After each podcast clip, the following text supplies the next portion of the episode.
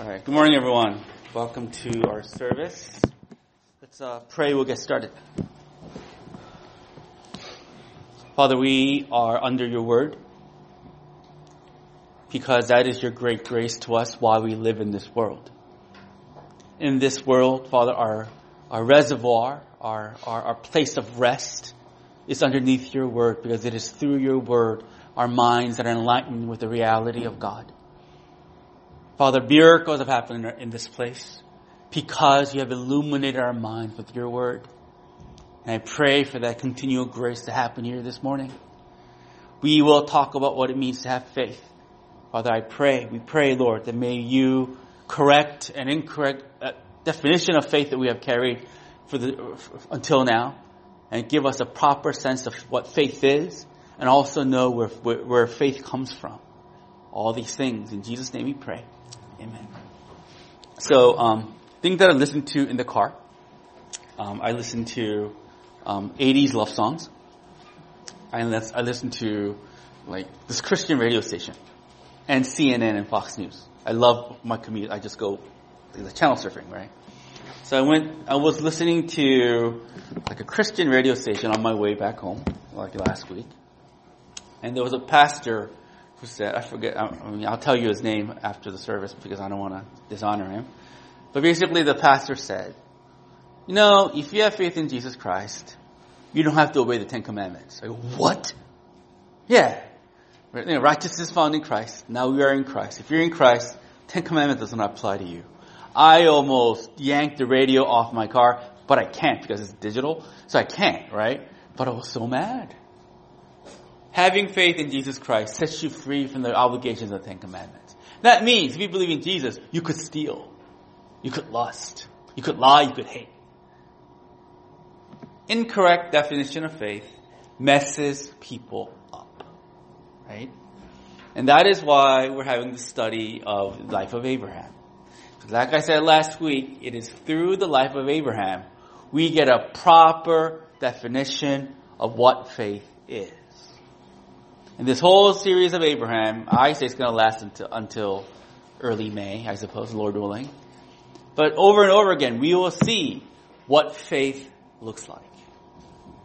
But in order for us to know what proper definition what faith is, let's see what faith is not. Right? So that's a little logic trick. To have a proper def- to have a proper understanding of what the definition of faith, we got to first see what faith is not. And to, to know what faith, to see what is, what it, what faith is not, we'll look at the words of Jesus according to Matthew chapter 7 verses 21 to 23. Let's read this together. Not everyone who says to me, Lord, will, will enter the kingdom of heaven, but the one who does the will of the Father who is in heaven. On that day, many will say to me, Lord, Lord, did we not prophesy in your name? And cast out demons in your name and do mighty works in your name. And then I will declare to them, I never knew you. Depart from me, you workers of lawlessness. This is shocking. These are the words of Jesus Christ himself. And what is he saying? He's saying what faith is not, number one, faith is not only a sense of loyalty that you have for, for Christ. Right? It says, Lord, Lord. You see that word, Lord, Lord?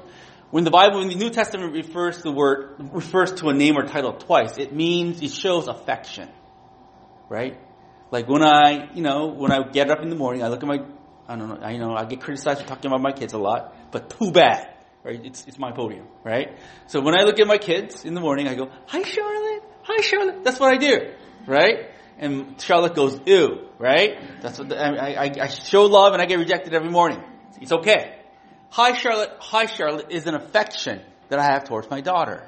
Lord, Lord, similar. Lord, Lord means I feel affection towards you, Jesus. But Jesus is saying, just because you feel affection towards me, it doesn't mean that you have faith. What else? Jesus doesn't, Jesus says, true faith is not just doing works. What does it say? Once again, did we not prophesy in your name? Which means, did we not go to all the places around town to talk about the will of God, to talk about you to other people? That's what prophecy is. And to these guys who said, Lord, look what I did. I went downtown to prophecy on behalf of you. Jesus says, I don't know you. What else? Jesus says miraculous experiences. They said, we drove out demons and performed many miracles. Jesus says, too bad, I don't know you. According to Jesus, faith is not only having a sense of loyalty and love for Christ. Faith is not only doing the works of Christ. Faith is not only experiencing miraculous things of God. These things, as important as they are, in and of themselves, are not evidence of true faith. Don't get me wrong. It is absolutely important to have a sense of love and loyalty towards Christ. Right? First Peter chapter 1 verse 8. Though you have not seen him, you love him. Even though you do not see him, you believe in him and are filled with an inexpressible glorious joy. It's true. If you are a Christian, if you're truly a born again Christian, if you're saved, you, your love for the Lord will grow. Your affection and sense of loyalty for the Lord will grow, and that's true. Also, if you are in the Lord, you are commanded to serve the church, do His will to serve the church. You're commanded. If you are part of the body of Christ, you are commanded to serve the body. In fact, in 1 Thessalonians chapter 5, Paul says to rebuke the people of the church who are not working for the church. Rebuke them for their laziness. If you are a Christian, you are called to serve the body of Christ with your gifts. Period. And if you are a Christian, you will experience the miracles of God. I guarantee you. In this place, in our little church here, I've driven out demons. Did you know that? I'll tell you my ghost busting story. I've driven out demons here. I did. I experienced miracles here. Right? Like, for example, like the most recent marriage that I did when Phil and Olivia, I can tell, talk about them because they're not here. Right?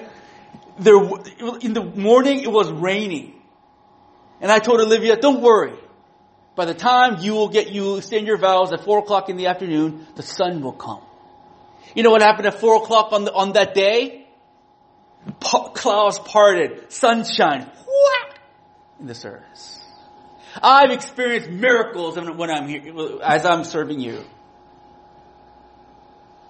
But just because you experience miracles just because you, just because you drive, drive out demons, just because you feel love for the Lord, just because you do His work, it does not mean those are the marks of true faith. What is the mark of true faith? Jesus says, verse 21. Not that many of them will say, Lord, Lord, went to the kingdom of heaven, but the one who does the will of my Father who is in heaven. And in the last verse 22, Jesus told them, I never knew you. Depart from me, you workers of lawlessness. Why is Jesus calling, telling these, these people, I don't know you? It's because they were lawless, which means it's because they were not obeying the commandments of God. It's perfectly possible to feel affection for Jesus. It is perfectly possible to do works for Jesus. It is perfectly possible even to experience the miracles of Jesus. And yet, you don't obey the law. The mark of true faith, the mark of a true disciple is obedience to the world, to the, to the revealed will of God. Listen to me carefully. Love is important, service is important, miracles are important, but these things don't mean anything if you do not obey the will of God. Because obedience is the mark of true faith people tell me that, you know, I give off the impression that I don't believe in miracles or tongues or, or whatnot. I mean, I don't know about tongues. I don't, I've never really heard any real tongues before, but I, I believe God works miracles. I really do believe that. But the reason why I don't emphasize that is because that's not the key cornerstone of what God wants His people to be. The key cornerstone of what God wants His people to be are people who obey the will of God. Because that is the mark of true faith. And you can clearly see this in the life of Abraham. Right? Last week we talked about God's promises to Abraham. Right? Abraham was 75 years old all his life. He was a, he was a moon worshiper. He had no idea who Yahweh was. 75 years, that's a long time for, right? For, for, until he was an old man. He was a moon worshiper. But to this moon worshipping old man, God appears and says, Abraham, go forth from your country, from your father's household, and go to the nation I will, go to the place I promised you. I will make your name great. I will make you a father of a great nation. I'll bless those who bless you, curse those who are cursed you, and I will make you the source of bless. The world will be blessed because of you. Abraham listened. And what does verse 4 say? Abraham listened. In verse 4. So Abraham went as the Lord told him. The Lord revealed it. Abraham said, okay, I'm going. He packed up and he left. Abraham obeyed. Once again, the mark of genuine faith is simple obedience to the revealed will of God. God revealed this great promise to Abraham. Abraham understood it. Abraham said, okay, I will do it. He packed his stuff up, took his wife, took his possession, and left. Obedience to the will of God. That is the mark of genuine faith. That is the mark of you that is the mark of a person who is truly born again. So we are called to obey. What is the revealed? God doesn't come to us in a voice like he did with Abraham. Right? He didn't say, Jay, go preach this text to, to embrace the Sunday. He doesn't do that. He, we don't hear God's voice audibly, but we know what, he, what His revealed will is. What is His revealed will? Scripture. The Bible. Right? His revealed will to us is the Bible. And His call to every Christian is to obey the Bible obey His will in the Bible. That is the most important thing. You know, we're works-oriented people. We're performance-based people, right? And therefore we think if we just kind of like, you know, work for God a little bit, sacrifice ourselves for God a little bit, then that, then God will be happy with us. We're very works-like oriented people, right? If we just do the things of God, then God will be happy. But that's not true. Right? According to 1 Samuel verse 15, 21, right? It's, Samuel tells King Saul, to obey is better than sacrifice. To heed to the Lord's commandment is better than lifting up all the fat, fattened rams in your, in, in your property. Sacrifice, obedience is always better than sacrifice. We have a mentality. God just wants me to sacrifice for Him. In, sacrifice in terms of coming to church, sacrifice in terms of serving the church, sacrifice in terms of doing things for Him. If we just do things for Him, then God is pleased. No, that's not true. God is pleased when we obey. More important than me preaching up here, as, as important as it is, more important than me preaching up here, it's me obeying him every day about lust, about money, about the way I treat my wife, about the way I treat my kids, about the way I treat my paralegals, about the way I treat my, my, my clients. More important than what I say here is how I obey him Monday through Saturday. More important than you going to missions, for example, is whether you're going to obey him about sex. More important than anything that you do things for this church, as important as they are, they're secondary to the issue of obedience. Are you going to obey him about sex? Are you going to obey him about lust? Are you going to obey him about greed? Are you going to obey him about anxiety? Are you going to obey him about lying and stealing? Every day? Are you going to obey him? How about the way you treat other people? Are you going to obey him in the regards of forgiveness? Are you going to obey him in, in, in, in regards to kindness? Are you going to obey him in terms of denying yourself for the sake of other people? Are you going to obey him in these areas? I think we're so, we're so caught up in doing great things for the Lord. He does not want you to do great things. He wants you to obey. Are you obeying Him? If you are, you have faith. If you're not obeying Him, we must, we must, we must carefully, uh, carefully observe whether we truly have faith or not. obedience is the mark of genuine faith. Not only obedience, second, the second mark of genuine faith is commitment. Verse 5. Abraham took his wife, took Sarah his wife, and Lot his brother's son, and all their possessions that they had gathered, and the people that they acquired in Haran, and they set out to go to the land of Canaan. Not only when God appeared, not only Abraham decided to go, he decided to take everything and everyone that he, that, that he loved. And he decided to go. That's commitment. I love Star Trek. I'm glad, I'm much sad that Sean's not here. Star Trek, right? Star Trek, for those of you who don't know, because you guys are young, is a show about, movie about the Starship Enterprise and their mission is to journey to the different parts of the universe to, to, to observe and study, right? You know, the different life forms out in the universe. So they go to different planets.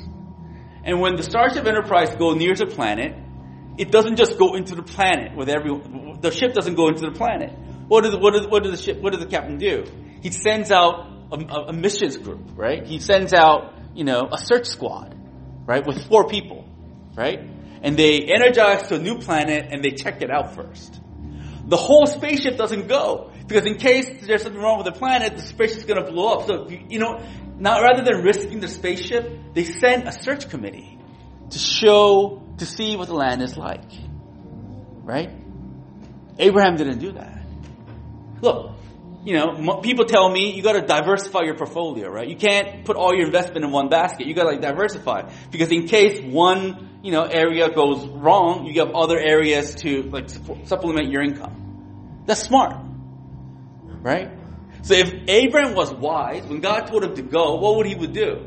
He would say, okay, God told me to go, but before I commit, let's send some of my servants, maybe I'll send Lot, right, to the new land that God has shown him, to make sure everything's okay, and if everything's okay, then I will move. He could be more strategic about this. But Abraham didn't do that. God said, go to the land I will show you. And Abraham said, okay. He took everything and just all in and he just left. That is commitment. True faith is not only obedience, it is commitment. Commitment with everything that you have and everything that you are. We're very good at compartmentalizing, right? Okay, so this is the area of my life. And I will just give God the Sunday piece of my life and I'll give it to Him. Rest of the other piece, it belongs to me, my girlfriend, my kids. But this area of Sunday, I'll give it to God. We just give God part of our lives. That's not genuine faith. Genuine faith is all of your life. Your job, your money, your time. Committing to Him. There's a church that I, there's a pastor that I love in Korea. He's also a pastor and lawyer. Fantastic guy, right? And he, when he baptizes people in his church, he dunks them in water. And when he baptizes people and dunks them in water, he asks them to bring their wallets and their business cards and put them in the, put them in their, put in their pockets as they're being submerged. And the reason why he does that is a symbolic gesture. He's saying, when you are baptized and born again, not only are you just coming up, but everything about you, your money, your, your business card, your identity, everything in that wallet belongs to Christ. Being born again means every part of you belongs to Him. That's commitment. And that's the call. No, it's not just eh, one piece there. Let's give it to God a little bit. No. Everything. Abraham committed everything to the Lord. Genuine faith definition, mark of genuine faith number three. Obedience, commitment, and you will go wherever the Lord will lead you. Whether that place is a place of a place of good things or a place of bad things, mark of genuine faith is this. You will follow when, where the Lord leads you. How do you know? Let's go. Verse 7. Verse 5. Continue, let's, let's continue verse 5. When they came to the land of Canaan, Abraham passed through the land of the place at Shechem to the oak of Moreh, and at the time, the Canaanites were there in the land. So God told him, Abraham, go to this land. Right? And Abraham, okay, and he left. And you would think, the land that God promised you, we'll be like, great, right? If something that, if God tells you to go somewhere, we assume that it's going to be this like trouble-free, hassle-free, glorious place. When Abraham went to Canaan, the promised land, you know what he discovered? The Canaanites were there. Who are the Canaanites? Canaanites were like there's many tribes of people. There are many tribes living in Canaan, the promised land during that time, and these tribes were not friendly to the things of to, to God and His people. How do you know? The whole book of Joshua is about God, uh, about Joshua driving out the tribes of Canaan out of that land. Right? So when God took him to Canaan, it was filled with hostiles. People who are not welcoming to Abraham. What does this mean? Just because God told you to go to a place, it does not mean that place is full of milk and honey.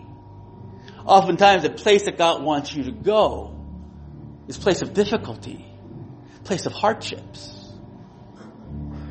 But you, but genuine, having genuine faith is this. Having genuine faith means that you go where He tells you. Even if that place will involve heartache and heartbreak and difficulty, that place, you will go to that place. Listen, the Bible is clear. Psalm 23, the Lord is my shepherd. He sometimes leads me to green pastures, right? He does. But sometimes He leads me to the valley of shadow of death. Number one, Psalm 23 says, we're sheep. God's people are sheep. And as sheep, we follow the shepherd. We can construct what we want to be, we can plan out what our lives are supposed to be, but at the end of the day, we are being led by God. You can have all the plans for yourself, but ultimately it is the Lord's purposes will that prevail, and ultimately if you are His, He will lead you to the place where you want to go. Oftentimes He will lead you to the place where you don't want to go. Regardless of what place He leads you, you are to follow. Let's say you pray for a job that you want. You pray, you pray, pray, and let's say God gave you that job. Just because God gives you that job, it doesn't mean you're going to have a boss who's understanding. It doesn't mean that you're going to have coworkers who love you. It doesn't mean that you have clients who are cooperative. No. In fact, sometimes when God leads you, He leads you to purposely difficult places. Look, let's look at the disciples. Right? Eleven of them. God used them to change the world. Right? But ten of them were executed. John the Baptist, he was in the wilderness testifying about God and he's the first man who saw Christ for who he was. But how did he end his life? He was in prison, got his head chopped off. Job, God made him wealthy, but God took everything away. Just because you have, you believe in, you believe in God and you are led by God, it does not mean it's going to be a trouble-free existence. Sometimes He leads you to that place so that you will depend on Him, so that you will see His glory and you will do His will. There's a pastor that, one of the sermons that changed my life. YouTube this. Changed my life. Sermon that changed my life. Ten shekels and a shirt by this guy named Paris Reidhead. Ten shekels and a shirt. Love that sermon. Like, write it down, ten shekels and a shirt. Go Google it and listen to it when you're on your drive to, drive back home. It's, it's, it's, it's um, preached by this guy named Paris Reidhead. And Paris Reidhead thought, when he was a young man, thought God was calling him to Sudan. Right? God said, I'm, he thought God was leading him to the Africa, like Sudan is a country, little country in Africa, and God wanted to go to Africa. So, so Paris said, okay, I will go. Right? He's a passionate young man. And he went to Sudan. And he went to a little town in Sudan and he started preaching the gospel there. But you know what he discovered when he went to Sudan? The people in Sudan did not, did not care about Jesus Christ or God. He thought God sent him to go to Sudan to preach, but he was there for years, three years, and no converts. People just did not care. Three years is fruitless. Three years he comes and this Sunday, like this Sunday chapel is like empty for three years. And he complained to God. God, you sure this wasn't a mistake? There's no fruit here. How can this be? Why did you send me here? There's no one here. And he heard the voice God telling him, is not my name worthy of being preached? Is not my name worthy to be declared in this place? Even if no one will listen to you, will not, not get the glory if you properly preach my message. Presbyterian goes, oh, it doesn't really matter whether I feel being useful or not. That's not the issue. The issue is glorifying God wherever you are. He will lead you to difficult people, difficult places, impossible situations. And I know you want to leave. But maybe the call is not to leave. Maybe the call is to cry out to God and to ask Him to reveal His will for you in that place.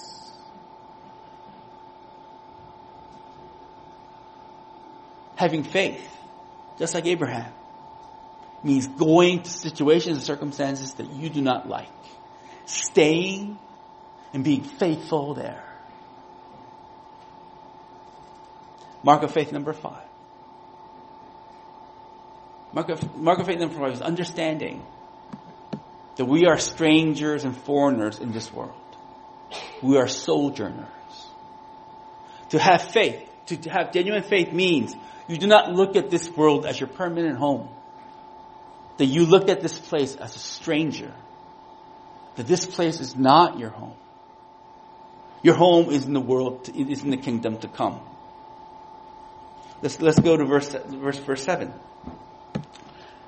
Verse 5 again. Okay, so when they came to the land of Canaan, Abraham passed through the, the place at Shechem to the oak of Moreh. Let's look at verse 8. From there, he moved to the hill country east of Bethel and pitched his tent, with Bethel on the west and Ai on the east. And there he built an altar to the Lord and called upon the name of the Lord. Verse 9. And Abraham journeyed on still towards Negev. So Abraham arrived at Canaan, the promised land of God. But he didn't just go, oh, I'm here, and start building a house. No, what did he do? He started to travel inside that land. The first land he traveled was, he traveled to the center of that land, called. Right? And then, and then from there, he went to, he went, he went from, Shechem is here, he went south to Bethel, right? And, and from Bethel, he went to, he went east, right? The hill country east of Bethel. He came to, he went east to Bethel. And from Bethel, he went south to Negev. So even though he arrived, he continually moved on to the promised land, pitching tents while he was traveling. He arrived at the land that God told him to arrive, but rather than establishing himself on that land, he continued to travel in that land. Why did he do that? The answer comes in Hebrews chapter 11, verses uh, 8 through 9. Let's read from, uh, let's read from verse 7. By faith, um, I'm sorry, let's read from verse 8. Sorry, Ashley. Let's read from verse 8. By faith, Abraham, when called to go to the place he would later receive as his inheritance, obeyed and went even though he did not know where he was going. By faith, he made his home in the promised land like a stranger in a foreign country. He lived in tents as Isaac did and Jacob, who were heirs with him of the same promise. For he was looking forward to the city with foundations whose architect and builder is God. So what does this mean? Why didn't Abraham just establish, build a house for himself as soon as he came to Canaan? Why did he start continue traveling on inside Canaan like a sojourner? It is because Abraham, according to Hebrews 11 verse 9, it is because when Abraham came to Canaan, he realized, even though that land was promised by God, that land is not complete. Even though he arrived at a place where God wanted him to be, the place was not complete because God has not, God has not finished, God has not completed building that place. When Abraham entered that land, he realized, yes, this is the land that God is going to give him and his descendants, but it's not complete yet. God will still have to do his kingdom work. Therefore, he, he didn't settle there. He was looking forward to the, to the day where God will complete his kingdom in that land. That's why he traveled on and on and on. Because he knew that land was not complete. The complete world, is, it will be the world to come. Do you understand? Do you get it? That's why he traveled. Because even though Canaan was the land God had told him to go, it wasn't a completed land yet. God still had building to do. And that is exactly how we're supposed to look at this world. This world in its present condition is not the complete version of the world that the Lord has promised. The Lord will one day establish His new kingdom and new earth in this world. The Lord is in the process of building His kingdom in this world. That work began 2,000 years ago when Jesus Christ came, and you will be complete when Jesus Christ comes back. Right now, this world is a, is a is building in progress. You understand? Look, I take to, I take, I, I go to the metro, I take the, I take metro to the Vienna metro, I park at the North Garage. I love it there because it's closer to the metro. But North Garage is in the middle, is in the middle of construction. And there's a sign there to be complete in like 2021, I think. That garage is not complete. It's the middle of construction. Exactly the world here. This world is not the complete version of the world to come. Therefore, as the people of God, whose home is in the new kingdom of heaven and earth, our attitude toward this world is that, is that of sojourners. We're traveling on in this world. Do not get too attached to the things and the promises of this life because they are temporary, don't you know? All the relationships that you have, whether it's parent relationship, whether it's boyfriend and girlfriend, husband and wife, it will pass. Your careers, they will pass. Nothing is permanent here. Do not assign so much value to your condition or, your, or your, or to your condition or your well-being in this world. It's because this world is not meant to last. I'm not saying, you know, just quit your jobs and be bums. That's not, that's clearly against God's will. But do not be so heartbroken because you don't get your ways here. My family got his ways, got our ways here, I think. I think my, my father and my brothers are the most successful people that I know. But after retirement, after all, after they achieve what they achieved, after they retire, they eventually come down and they have nothing. Do not get so obsessed with the conditions of this world. Because this world is fading. Our citizenship is in the world to come. And that is a source of great comfort. I share my faith at work, right, all the time. In fact, I think maybe my paralegals will come here. They say, they threaten me to come here one day. So if you see like a bunch of white people, then they're my paralegals, right? So I share my faith at work. The benefit of sharing my faith. You know what the benefit of sharing your faith at work is? Christians who are not so bold start to share their faith at work too. Something amazing. You thought you were all alone, but when you hear someone sharing their faith at work, you come out of the closet too. And that's what happens. I share my faith at work. And one of the secretaries at my work, right, she's a Christian, and she became more bold. And she came into my office. But usually, like, when we talk about faith, she closes the door and we whisper. But on Friday, she came, on Thursday, she came to my office. Didn't, didn't, didn't tell her, didn't close her door. And she said, my aunt passed away. And I said, I'm sorry. She said, it's okay. She believes in Jesus. And I said, great. She's in glory. And she said, yes. She's in glory. She took so much comfort and joy in the fact that we both knew that her aunt was with the Lord. Heaven to her, it's not a theory.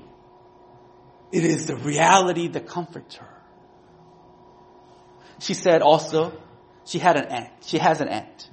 And her aunt is crazy about Jesus, she says.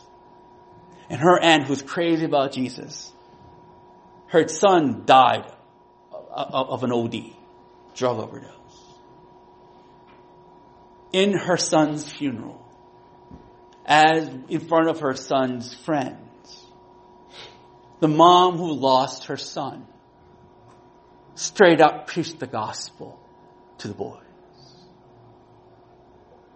She says, boys, fear the Lord. Repent.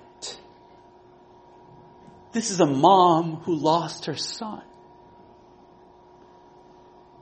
But she's there preaching about the Lord. Why? Because she is certain of her citizenship. She is certain of who she is in the Lord. She is certain that her reality is in the kingdom to come and not in the relationships of this world. We are sojourners here. We're just passing buyers here. Our home is in the kingdom to come. That's what it means to have faith. If you are obsessed about, I think it's understandable to be wanting to have a good job and having a nice house, and that's all good. But if that's your obsession, if that's what you're living for, then my, then no offense, but I think you, you're mistaking your citizenship. If your heartache is only because you don't have the things of this life, I'm really sorry to say, maybe perhaps it's because you do not know that your citizenship is in the kingdom of heaven. True faith is being a sojourner here, hoping in the world to come. And the last definition of faith from these verses from Abraham. True faith is about worshiping God. In Shechem, what did Abraham do? He set up an altar. Right? He went down, and where did he go? He went down. In Shechem, he built an altar of the Lord. From verse 8, from there he moved to the hill country of the east of Bethel and pitched his tent with Bethel on the west and Ai on the east. And there he built an altar of the Lord and called the place, and called the name of the Lord. So he built an altar. As he was traveling, he built the altar in these two places. What is the significance of an altar? Significance of altar is one, it is, it is a place of worship. And number two, significance altar number two, it is the proclamation of God. When you build an altar, you are saying this place belongs to the Lord. You're proclaiming the Lord. Abraham was traveling, was a sojourner. While he was sojourning in that land, he worshiped God and he proclaimed God. And that is exactly our calling in this life. Our calling in this life is to worship God and to proclaim His name. Once again, our purpose here in this world is to worship God and proclaim His name. That's it. That's what we're called to be. Worship. Private worship, public worship, family worship, worship. If you're not worshiping, you do not have faith. Look, I dislike the word quiet time. Because it's like, it's conveying the message like you're, you're like a yoga instructor or something. Quiet place with the Lord. Um. I don't like the word quiet time.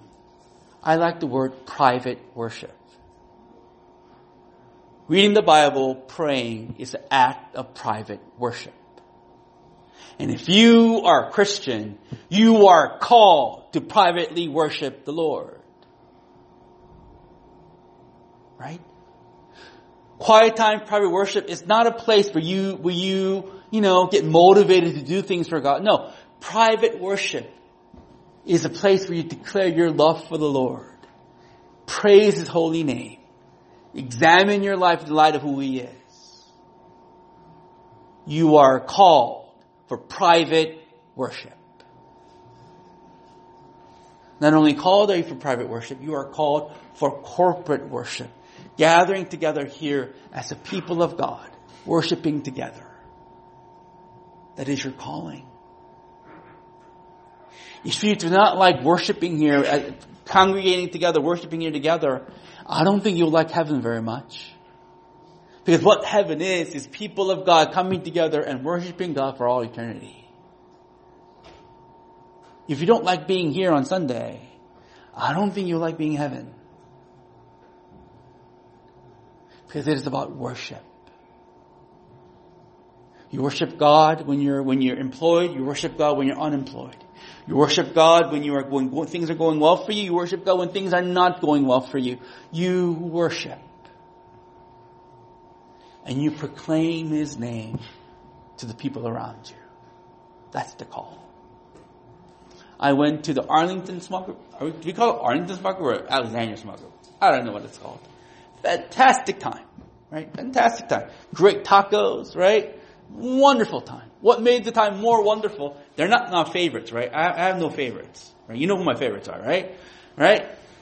So, so you went to, I went to the Arlington Small Group, and it was such a blessed time. And the reason, one of the main reasons why it was such a blessed time was everyone was sharing how they're sharing their faith at work. Right? A couple of brother, brother and sister was traveling somewhere, and during their travels, they were sharing their faith to the people that they were meeting. Right? One sister was sharing her faith with her unbelieving friends. Right? We're just sharing how we're sharing our faith with the people at our work. And it isn't because Pastor Dave pressured them to do it. It's because they are growing in the Lord. And as they're growing in the Lord, they cannot help but to proclaim His name to the people around them. And I said, that's how you're supposed to live. You're not supposed to keep the Lord a secret but proclaim His name. I'm not saying being obnoxious about it. I'm saying build genuine relationships. I'm saying make the word of the Lord come true in your life so that you will, you cannot help but to share your word with the people around him, around you. That's how you're supposed to live. It's not, we're not supposed to build a, a, a nice little American dream for ourselves here. We're not supposed to like build kingdoms for ourselves here. While we live, we're supposed to obey. We're supposed to commit. We're supposed to follow. We're supposed to worship. We're supposed to not be tied to the things of this life. That's how a Christian should live, and that those are the marks of genuine faith. Then the question I ask you is this: Do you have genuine faith? Is your faith these, is it increasing these things in increasing measure, or is your faith some form of nebulous idea about God that you're in love with? Is your idea of faith some sense of like feeling that you had in the past that you're holding on to? Maybe you had a good Christian retreat back in the day, and maybe you're holding on to those good old days as the basis of your faith. Is that the basis of your faith? Is your basis of your faith things that you do for the Lord here on Sundays? These things, as good as they are, are not evidence of faith. What we talked about are the evidence of faith. Then the question is, how do you have faith? How can you make yourself obey? How can you make yourself commit? How can you make yourself follow? How can you make yourself think this word is not your own? How can you make yourself worship God? You cannot. Abraham could do all these things because God gave him faith. What is the definition of faith? Hebrews chapter 11 verse 1. Faith is being assured of the things that you hope for and being convicted, being convinced of the things not yet seen. Faith, Hebrews chapter 11 verse 1, is assurance of things to hope for, right? And conviction of things not seen. The only way that Abraham could be this man of faith was because God assured him that his promises were true and God convicted him of the truth of what he's going to do for him. The only way that you can live a life of faith is for you to have assurance and conviction of who you are in Jesus Christ. You know what my worst nightmare is? My worst nightmare is all of you will be a bunch of deists. You know what deists are? Deists are people who just, who just think there's a God right? Who just kind of agree that there's a God and like live your, live your merry lives, just agreeing with there is a God. That is my worst nightmare. Worse than me losing my job as a lawyer is you becoming a bunch of deists. Just embracing the idea of God and not having God affect every, any part of your life. The way you get out of deism, the way you, the way these promises of God become true for you is that the Holy Spirit needs to come and witness Jesus Christ to you. On our own, by ourselves, by our natural birth, we cannot, we do not, we are ignorant of the promises of God. We cannot hear the voice of God. The promises of God in scripture is stupid. Our natural selves, we naturally want this world to be our home. On our own, we don't want to obey the things of God. We want to obey our own desires. On our own, we don't want to commit to anyone else but to ourselves. On our own, we don't want to go to uncomfortable places. Right? That's true. On your own, you don't want to obey, you don't want to commit, you don't want to go to uncomfortable places, and on your own, you don't want to worship God. You seek God when you need something, but you don't want to worship Him. On your own. And on your own, this world is your kingdom. That is the condition of sinful man. The transition from this person into the person who is assured and convicted of the promises of God. That is the work of the Holy Spirit. Jesus Christ died for you to give you a new nature, and when you have new nature, these promises of God in Jesus Christ becomes sure and true. The way you live a life of obedience is being assured and convinced every day. He gave you His Word so you can be assured and convinced every day. He gave you this church so that you can be assured and convinced every day. Someone told me, Pastor Jay, like they haven't been coming to church for a couple of weeks for, for whatever reason, and they feel their spirits being not as alert as they once were. Why?